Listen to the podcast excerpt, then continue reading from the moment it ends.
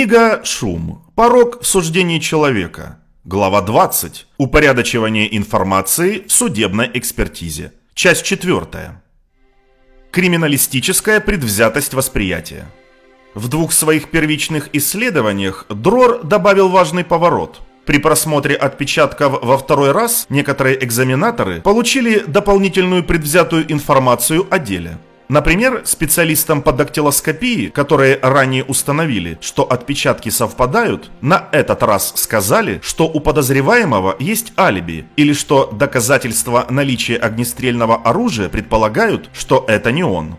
Другим, которые сначала пришли к выводу, что подозреваемый был невиновен или что отпечатки не были неопределенными, второй раз сказали, что детектив считает подозреваемого виновным. Очевидцы опознали его, или он сознался в преступлении. Дрор назвал этот эксперимент тестом на предвзятость экспертов, потому что предоставленная контекстная информация активировала психологическую предвзятость, предвзятость восприятия в заданном направлении. Действительно, экзаменаторы оказались подвержены предвзятости. Когда те же исследователи рассмотрели те же отпечатки, которые они видели ранее, но на этот раз с искаженной информацией, то они меняли свои суждения. В первом исследовании 4 из 5 экспертов изменили свое предыдущее решение об идентификации, когда им была представлена сильная контекстуальная информация, предполагающая отклонение.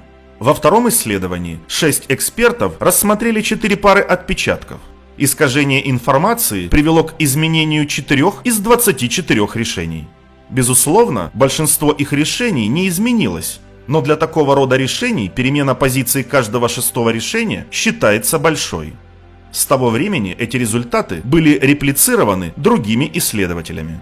Как и ожидалось, экзаменаторы с большей вероятностью передумывали, когда решение было трудным изначально, и когда предвзятая информация была сильной, и когда изменение произошло от окончательного к неубедительному решению.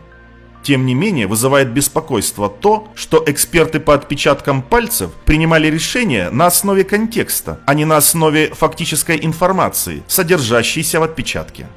Влияние искажающей информации не ограничивается заключением эксперта, идентификация, неубедительность или отклонение. Предвзятая информация фактически меняет то, что воспринимает экзаменатор, в дополнение к тому, как интерпретируется это восприятие. В отдельном исследовании Дрор и его коллеги показали, что экзаменаторы, которые были помещены в предвзятый контекст, буквально не видят того же, что видят те, кто не подвергался предвзятой информации. Когда скрытый отпечаток сопровождается отпечатком целевого образца, экзаменаторы замечают значительно меньше деталей, называемых мелочами, нежели когда они видят только скрытый отпечаток. Более позднее независимое исследование подтвердило этот вывод и добавило, что то, как это происходит, не очевидно. Дрор придумал термин, обозначающий влияние искажающей информации – криминалистическая предвзятость восприятия. С тех пор эта предвзятость была задокументирована с помощью других методов судебно-медицинской экспертизы, включая анализ крови, расследование поджогов, анализ останков скелета и криминалистические клинические исследования.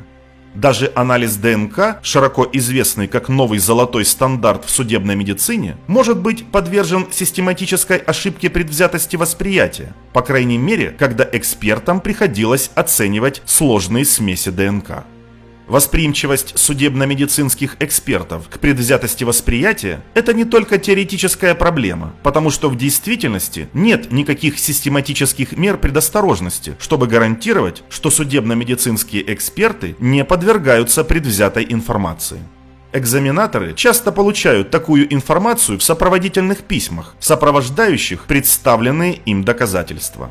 Экзаменаторы также часто напрямую общаются с полицией, прокуратурой и другими следователями.